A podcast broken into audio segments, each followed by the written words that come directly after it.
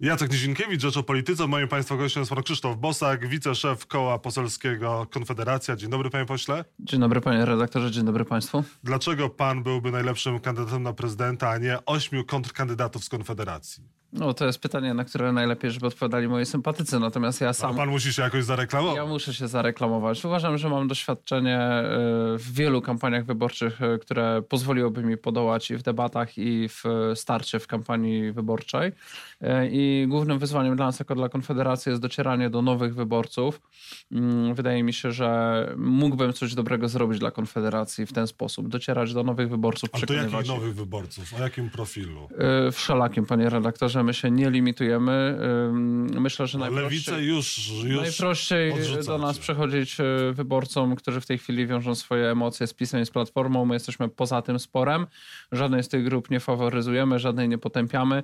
E, wyborcom lewicy oczywiście trudniej, aczkolwiek i na lewicy jest trochę osób, które gdy bliżej nas pozna, to stwierdza, że rozsądnie gadamy i, e, i są gotowi się do nas przekonać. No jak posłuchają Grzegorza Brauna czy Roberta Winnickiego, to mogą niekoniecznie uważać, że gadacie rozsądnie interessant ja. Zależy, jakie kto ma sympatie. Ludzie mają bardzo różne wrażliwości i czasem te przypływy elektoratu są bardziej zdumiewające niż się analitykom wydaje. Uważa pan, że spójność etniczna powinna zostać zachowana w Polsce? Tak uważam. Robert Winnicki ma rację mówiąc, że dla gospodarki ważniejsza jest e, spójność etniczna niż e, kwestie gospodarcze? Ważne jest przetrwanie naszego państwa i naszego narodu i w polskiej debacie od wielu lat panuje coś takiego jak stawianie e, wozu przed koniem. To znaczy filozofia, że to naród i państwo należy dostosować do oczekiwań biznesu, a nie biznes i gospodarkę, tak żeby służyła narodowi i państwu. Ta filozofia między innymi niestety zdominowany jest nią rząd pana Mateusza Morawieckiego. Co zresztą nie dziwi, bo wiemy, że wcześniej był doradcą premiera Tuska i tutaj akurat w polityce migracyjnej rząd PiSu i Platformy są dość zgodne. Ale zmienił się, zmienił poglądy. No nie, nie, nie, nie, nie w tej no, to kwestii. jest inny Mateusz Morawiecki niż ten, który był za Donalda Robi Tuska. to samo, a nawet gorzej w kwestii polityki migracyjnej niż Platforma. Wracając, mm, jest ta filozofia właśnie, y, która prowadzi nas w tym kierunku co Zachód. A my nie chcemy stać się jak Zachód. Chcemy, żeby Polska pozostała Polską y, i żeby miała swój charakter. To nie może się stać państwem wielonarodowym, multicywilizacyjnym, cywilizacyjnym, wielokulturowym, dlatego że mm, pogrąży nas to w niekończących się sporach tego, co na Zachodzie nazywa się identity politics. Mhm. Czyli zamiast się zastanawiać, jak uczynić nasze państwo lepszym, będziemy się bez końca spierać o to, która religia, który obyczaj, która cywilizacja ma rację w jakiejś detalicznej sprawie. Po to świat jest różnorodny, żeby na różnych kontynentach ludzie żyli w różny sposób.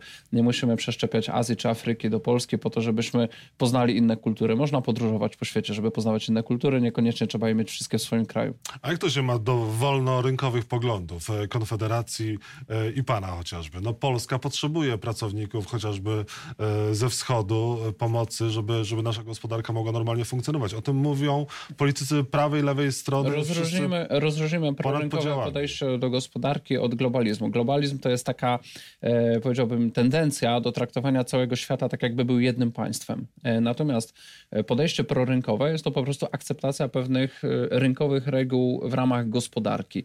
I to nie jest tak, że mamy w, w ramach świata jedną gospodarkę, która nie ma różnych interesów. Mamy wiele różnych gospodarek. Każdy, kto studiował ekonomię, wie, że analizuje się także to, co dzieje się na styku gospodarek narodowych. Ja jestem prorynkowo nastawiony w kwestii tego, co się dzieje w ramach Ale naszej imigrantów zarobkowych pan nie chce.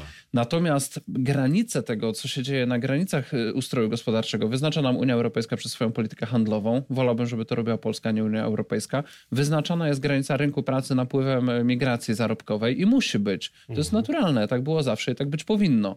To podejście, że nie ma granic, to jest czysty anarchizm. To nie jest, to, to nie jest podejście rynkowe. Czy... Poza tym jeszcze, panie redaktorze, jeden argument ekonomiczny. Um, żeby rynek działał, to rynek działa wtedy, kiedy zasoby są ograniczone. Natomiast jeżeli na przykład zasoby pracy są całkowicie nieograniczone, to rynek nie działa. I to jest na przykład przyczyna, dla której płace w Polsce nie rosną w takim tempie, które byłoby proporcjonalne do rozwoju gospodarczego. Czy Konfederacja to separatyści rasowi?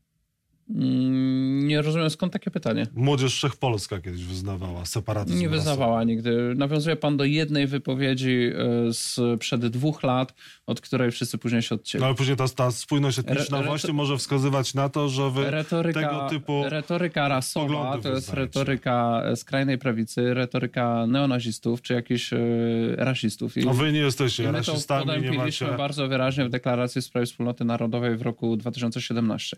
Natomiast nie mamy zamiaru popadać w drugą skrajność, to znaczy udawanie, że świat nie dzieli się na narody, że narody nie mają różnych kultur, że nie mają różnego pochodzenia i że to, że jako Polacy jesteśmy do siebie dość podobni, to jest przypadek. Nie, to nie jest przypadek. Po prostu wywodzimy się z tych samych plemion, które tutaj y, tysiąc lat temu zaczęły budować wspólny naród i wspólne państwo. To jest fakt wynikający z naszej historii. Nie mamy zamiaru za ten fakt się wstydzić. Kończąc temat, żadnych imigrantów? E, Imigracja jest zjawiskiem naturalnym, kiedy nie jest zjawiskiem masowym. Wynika z wymiany kulturalnej, naukowej, z biznesu, z podróży. No to pytam chociażby o te kwestie biznesowe, chociażby o mieszanych. Natomiast imigracja staje się zagrożeniem, kiedy staje się masowa. Kiedy to są tysiące ludzi, nie ma problemu. Kiedy to się staje miliony, to zaczyna zagrażać Ale przyszłości Prawo i Sprawiedliwość państwa. przecież nie zgodziło się na to, żeby ci imigranci przyjeżdżali do Polski w takiej e, ilości, jak chciało, chciała Platforma Obywatelska. No nie zgodziło się na tą ilość, co chciała Platforma, po czym No to dlaczego sprowadziła... pan atakuje premiera po czym sprowadziła dziesiątki razy więcej. Y, Retoryka Prawa i Sprawiedliwości jest całkowicie oszukańcza. Oni mówią, że są przeciwko nielegalnej imigracji, a sprowadzają imigrację legalną. W ostatnich dwóch latach byliśmy na czołowej pozycji w całej Unii Europejskiej, jeżeli chodzi o ilość pozwoleń na pobyt nowych, pierwszy raz wydanych dla obywateli spoza Unii Europejskiej. I to wynika oczywiście z tego, że mm, oni są całkowicie skoncentrowani na tym, żeby zrobić dobrze dla dużych firm, dla korporacji, y, którym na przykład taniej jest ściągnąć Filipińczyka y, czy Nepalczyka, który tutaj w półniewolniczym reżimie, jak już opisane przez pracę, pracuje, bo musi jeszcze spłacać koszty tego kredytu na tą podróż, którą mu tam ktoś zasponsorował, niż na przykład y, do pod Wrocław czy pod, pod Poznań y, szukać pracowników na Lubelszczyźnie czy na Podkarpaciu. To, na co zwracają uwagę ekonomiści, czego nie ma w ogóle w polskiej debacie, to, że mamy niski współczynnik migracji wewnętrznych. Polakom czasem z Małopolski jest łatwiej przenieść się do pracy w Austrii, a y, z Lubelszczyzny czy z Podkarpacia wyjechać do Anglii, niż na drugi koniec kraju, dlatego że tutaj im trudniej będzie znaleźć mieszkanie, a poza tym przecie, przede wszystkim praco, pracodawcy w ogóle o to nie zabiegają i rząd na to nic nie robi. Proszę zwrócić uwagę, że rząd przez 4 lata rządów PiSu nie zrobił na przykład nic w sprawie jakiegoś programu ściągania Polaków z Anglii z powrotem do Polski. Co więcej, minister jeden się wygadał i później go usunęli, po tym jak to nagłośniliśmy, że im się to nie opłaca i że na przykład ściąganie repatriantów czy ściąganie Polaków z Anglii to jest droższe niż ściąganie imigrantów z Azji. część wraca około bodajże 100 100 tysięcy. No, no ale niewielka, no niewielka. To nie jest żadna skala masowa i przede wszystkim nie ma żadnych działań rządu w tym kierunku. To, że ludzie sami krążą w tą i z powrotem, to jest naturalne. Natomiast wydaje się, że chyba rząd powinien coś w tej kwestii zrobić, a jedyne, co rząd zrobił, to na przykład informatyzuje systemy, e, czy podwynajmuje dodatkowe firmy, żeby szybciej obsługiwać wizy i żeby szybciej ściągać imigrantów. Czy Konfederacja będzie chciała odwołania marszałka, e, ministra finansów? Czy wystąpicie o No zobaczymy. Na razie była taka zapowiedź na pierwszej komisji y, finansów, bo nam się po prostu ten minister nie podoba. A czy nie podoba wam się, bo co? Podoba nam się na przykład, bo chce stuprocentowego obrotu bezgotówkowego, który uważamy za koniec wolności Polaków. Mhm. No i co jeszcze? No i to jest powód, żeby To jest e, wystarczający powód. człowieka? Jeżeli ktoś ma takie zapędy, że chce wprowadzić system finansowy, w którym nie będziemy mieć wolności, a przypomnijmy, że nie jest to żadna mitologia, już w tej chwili w Polsce mamy pierwszą księgarnię internetową niepoprawną politycznie, która została odcięta od możliwości e, finansowania. Mam na myśli księgarnię Capital Book i system PayPal. Mhm. Praktycznie codziennie mamy informacje o tym, że jakieś nowe treści są zakazywane przez duże internetowe korporacje, jak Google, jak Facebook i inne. E, I jeżeli to zostanie wprowadzone, to jest bardzo prawdopodobne, że te same metody będą stosowane wobec nas. Ja na przykład e, wiem od znajomych z Austrii, że oni tam mają wymawiane konta bankowe, po to, żeby nie mogli zbierać na swoje organizacje pieniędzy. Kiedy I co zdecydujecie więcej, się... panie redaktorze, jeszcze pewna ciekawostka. Założyli konto w polskim banku i w polskim banku zastosowano te same metody.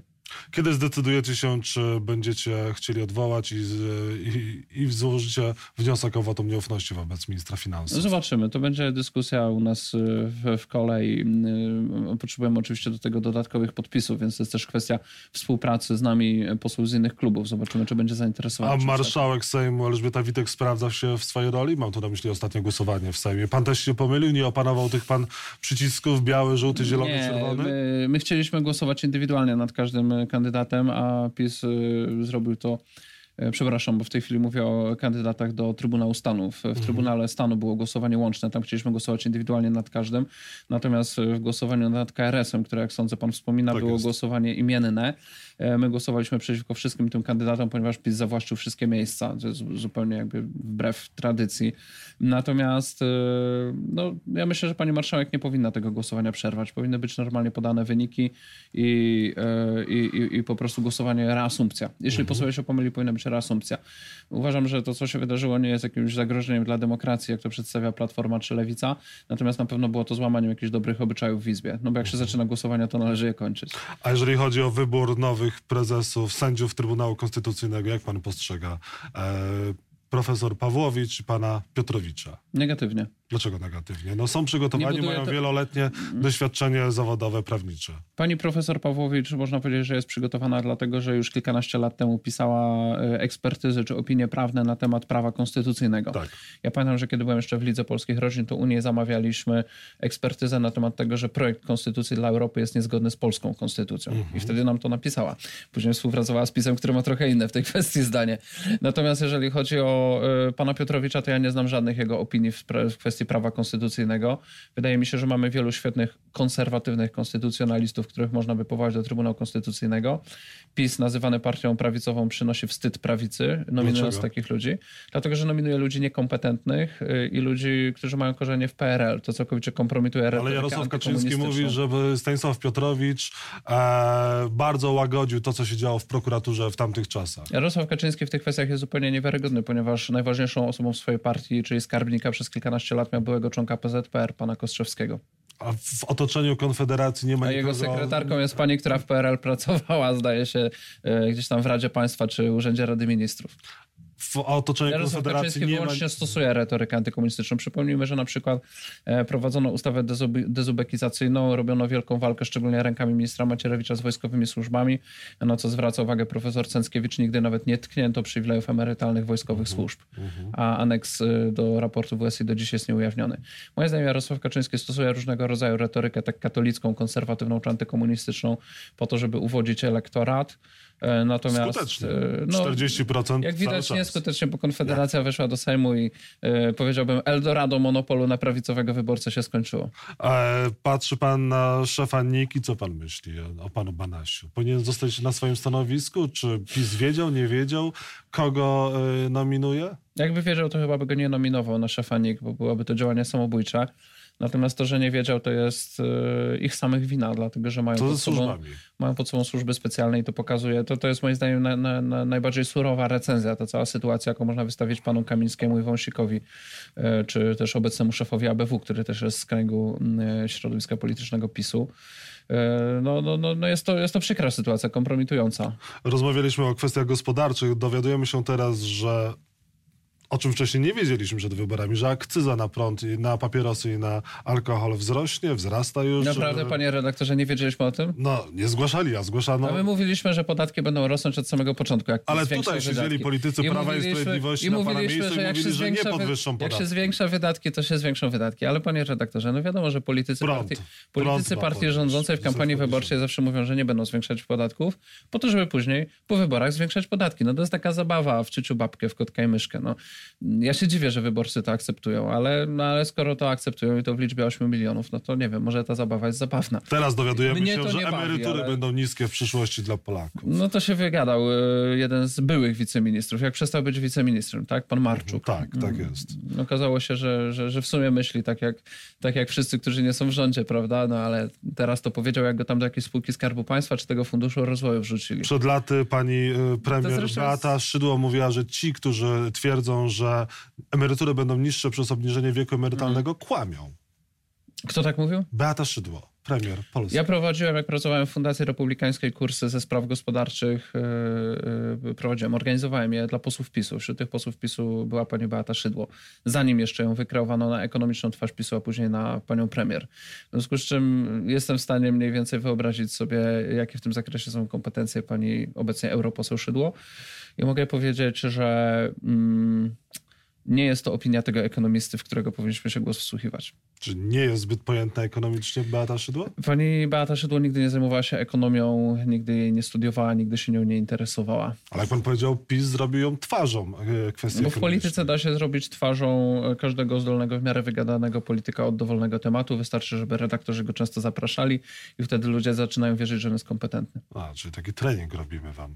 No, te treningi partie robią też sobie. Ja myślę, że politycy PiSu szkolą swoich ludzi, bo obserwuję ich wystąpienia i widzę, że mówią mniej więcej to, co wynika z badań. Mhm. Tam jest mało spontaniczności, dużo partyjnego przekazu. Natomiast w kwestii emerytalnej, wróćmy jeszcze na chwilę, e, tutaj jest propozycja, którą przez lata artykułował Ruch Narodowy, e, czyli emerytury obywatelskiej. E, to jest pewne rozwiązanie na to, że naszego państwa nie będzie stać, bo w ogóle cały system obecny emerytalny jest oparty na pewnym absurdzie takim centralistycznym. To znaczy, że państwo zabiera pieniądze obywatelom, ale po to, żeby im później je rozdać w nierówny sposób. To znaczy bogatym dawać więcej, a biednym dawać mniej.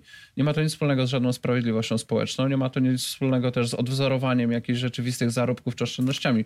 Uważam, że w ogóle polskie państwo i wszyscy politycy za to odpowiadają, jest jednym wielkim dezinformatorem całego naszego społeczeństwa, rozsyłając z ZUS-u te druczki, w których pisze, ile kto ma odłożone.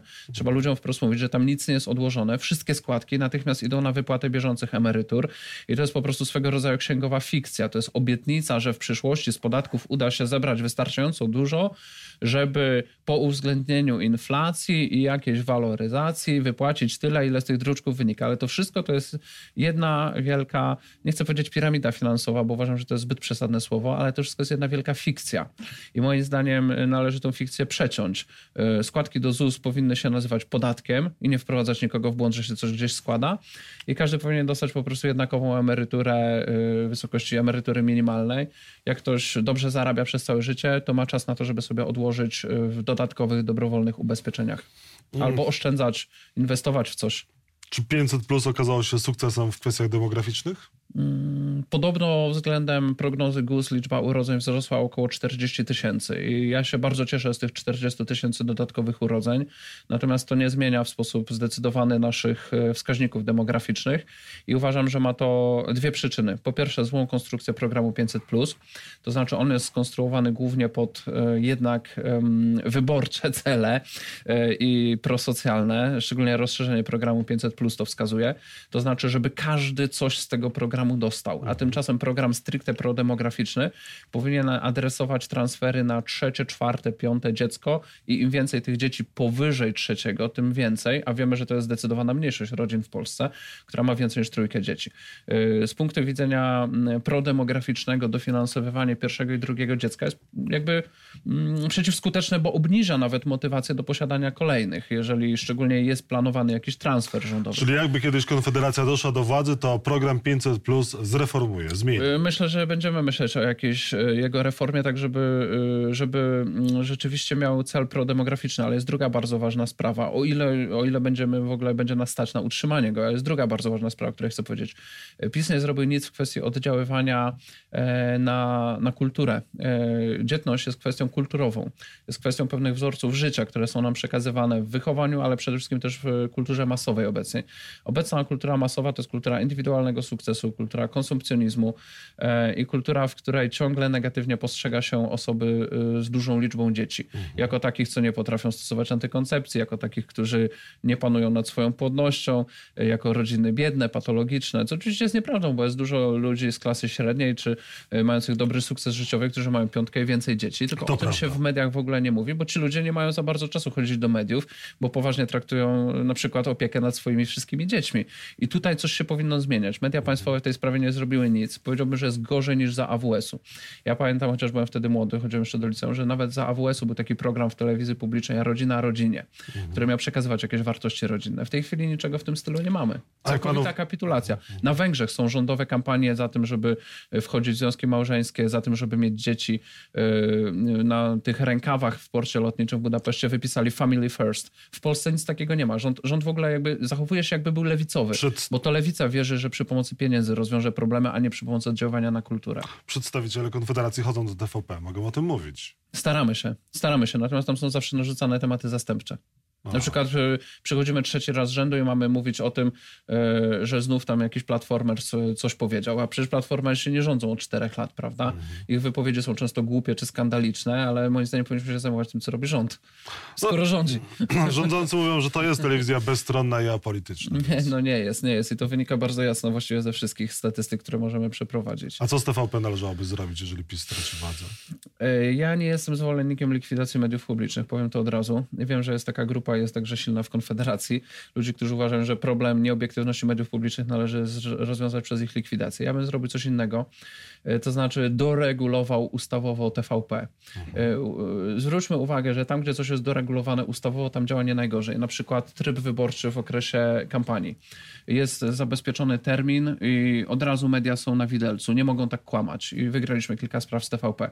Uważam, że problemem mediów publicznych jest to, że są niedoregulowane ustawowo. W ustawie powinny być jasne zapisy, że wszystkie opcje mają być reprezentowane porówno, nie w proporcji do ilości posłów, nie w proporcji do wyniku wyborów, tylko po prostu porówno. Jeżeli ktoś przekracza pewien próg, jest reprezentowany porówno. Powinno być zabezpieczone, że ma być em, jakaś transparentność w zakresie ustalania tematów. E, Po prostu e, muszą być pewne reguły etyki e, dziennikarskiej skodyfikowane. Dziennikarze bardzo dużo gadają o regułach etyki dziennikarskiej. Tak naprawdę nie ma żadnej jednej opiniotwórczej organizacji dziennikarskiej, która by ustaliła, co to ta etyka dziennikarska jest. Kłócą się ze sobą, każdy ma inną opinię co do tego, co to jest obiektywizm. Ja bym osobiście wziął ludzi zupełnie spoza środowiska dziennikarskiego i politycznego, żeby to poukładali.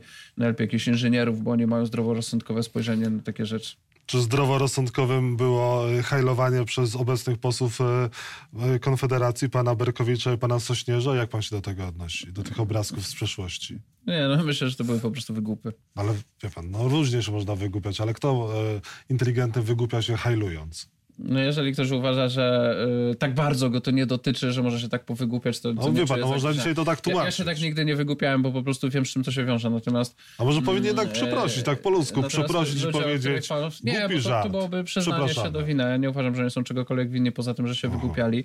Mm, Zwróćmy uwagę, że mówimy o posłach, którzy y, nie byli nawet y, w środowisku narodowym. Wiemy, że w środowisku narodowym to pozdrowienie przed wojną było praktykowane, natomiast akurat mówi pan o Berkowiczu i Sośnierzu, oni się wywodzą ze środowiska konserwatywno-liberalnego, Sośnierz nawet z libertariańskiego i oni generalnie są nastawieni e, antynacjonalistycznie, to znaczy byli, mam nadzieję, że teraz nie są, bo jesteśmy w jednej partii. Musimy, musimy Także- zmierzać do końca. Jeszcze zapytam o ten p- pomysł początkowy debat. Debaty w Konfederacji będą? Jak te prawybory będą wyglądały? W czwartek debata w telewizji internetowej w Realu.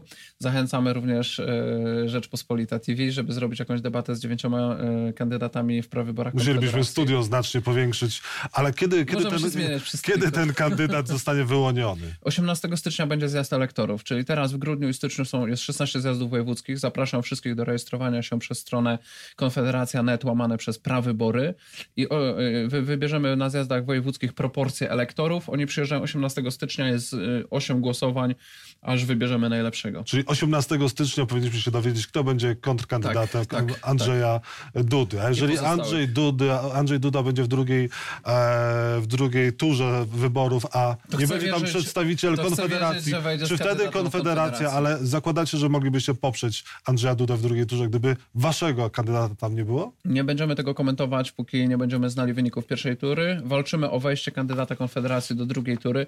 Uważamy, że kandydaci wystawiani przez inne opcje są słabi lub jeszcze ich nie znamy.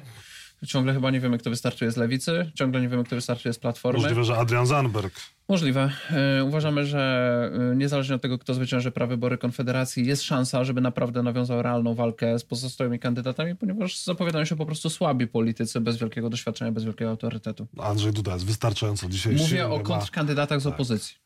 A Andrzej Duda powinien stać się e, prezydentem na drugą kadencję? Jak pan postrzega jego prezydenturę? Prezydentem w wyborach 2020 roku powinien zostać ktoś z Konfederacji, bo Konfederacja ma najlepsze spojrzenie na polskie sprawy. Krzysztof Bosak, kandydat na kandydata na prezydenta w Konfederacji. Był Dziękuję państwa bardzo. i moim gościem. Dziękuję bardzo za Dziękuję, rozmowę. miłego dnia.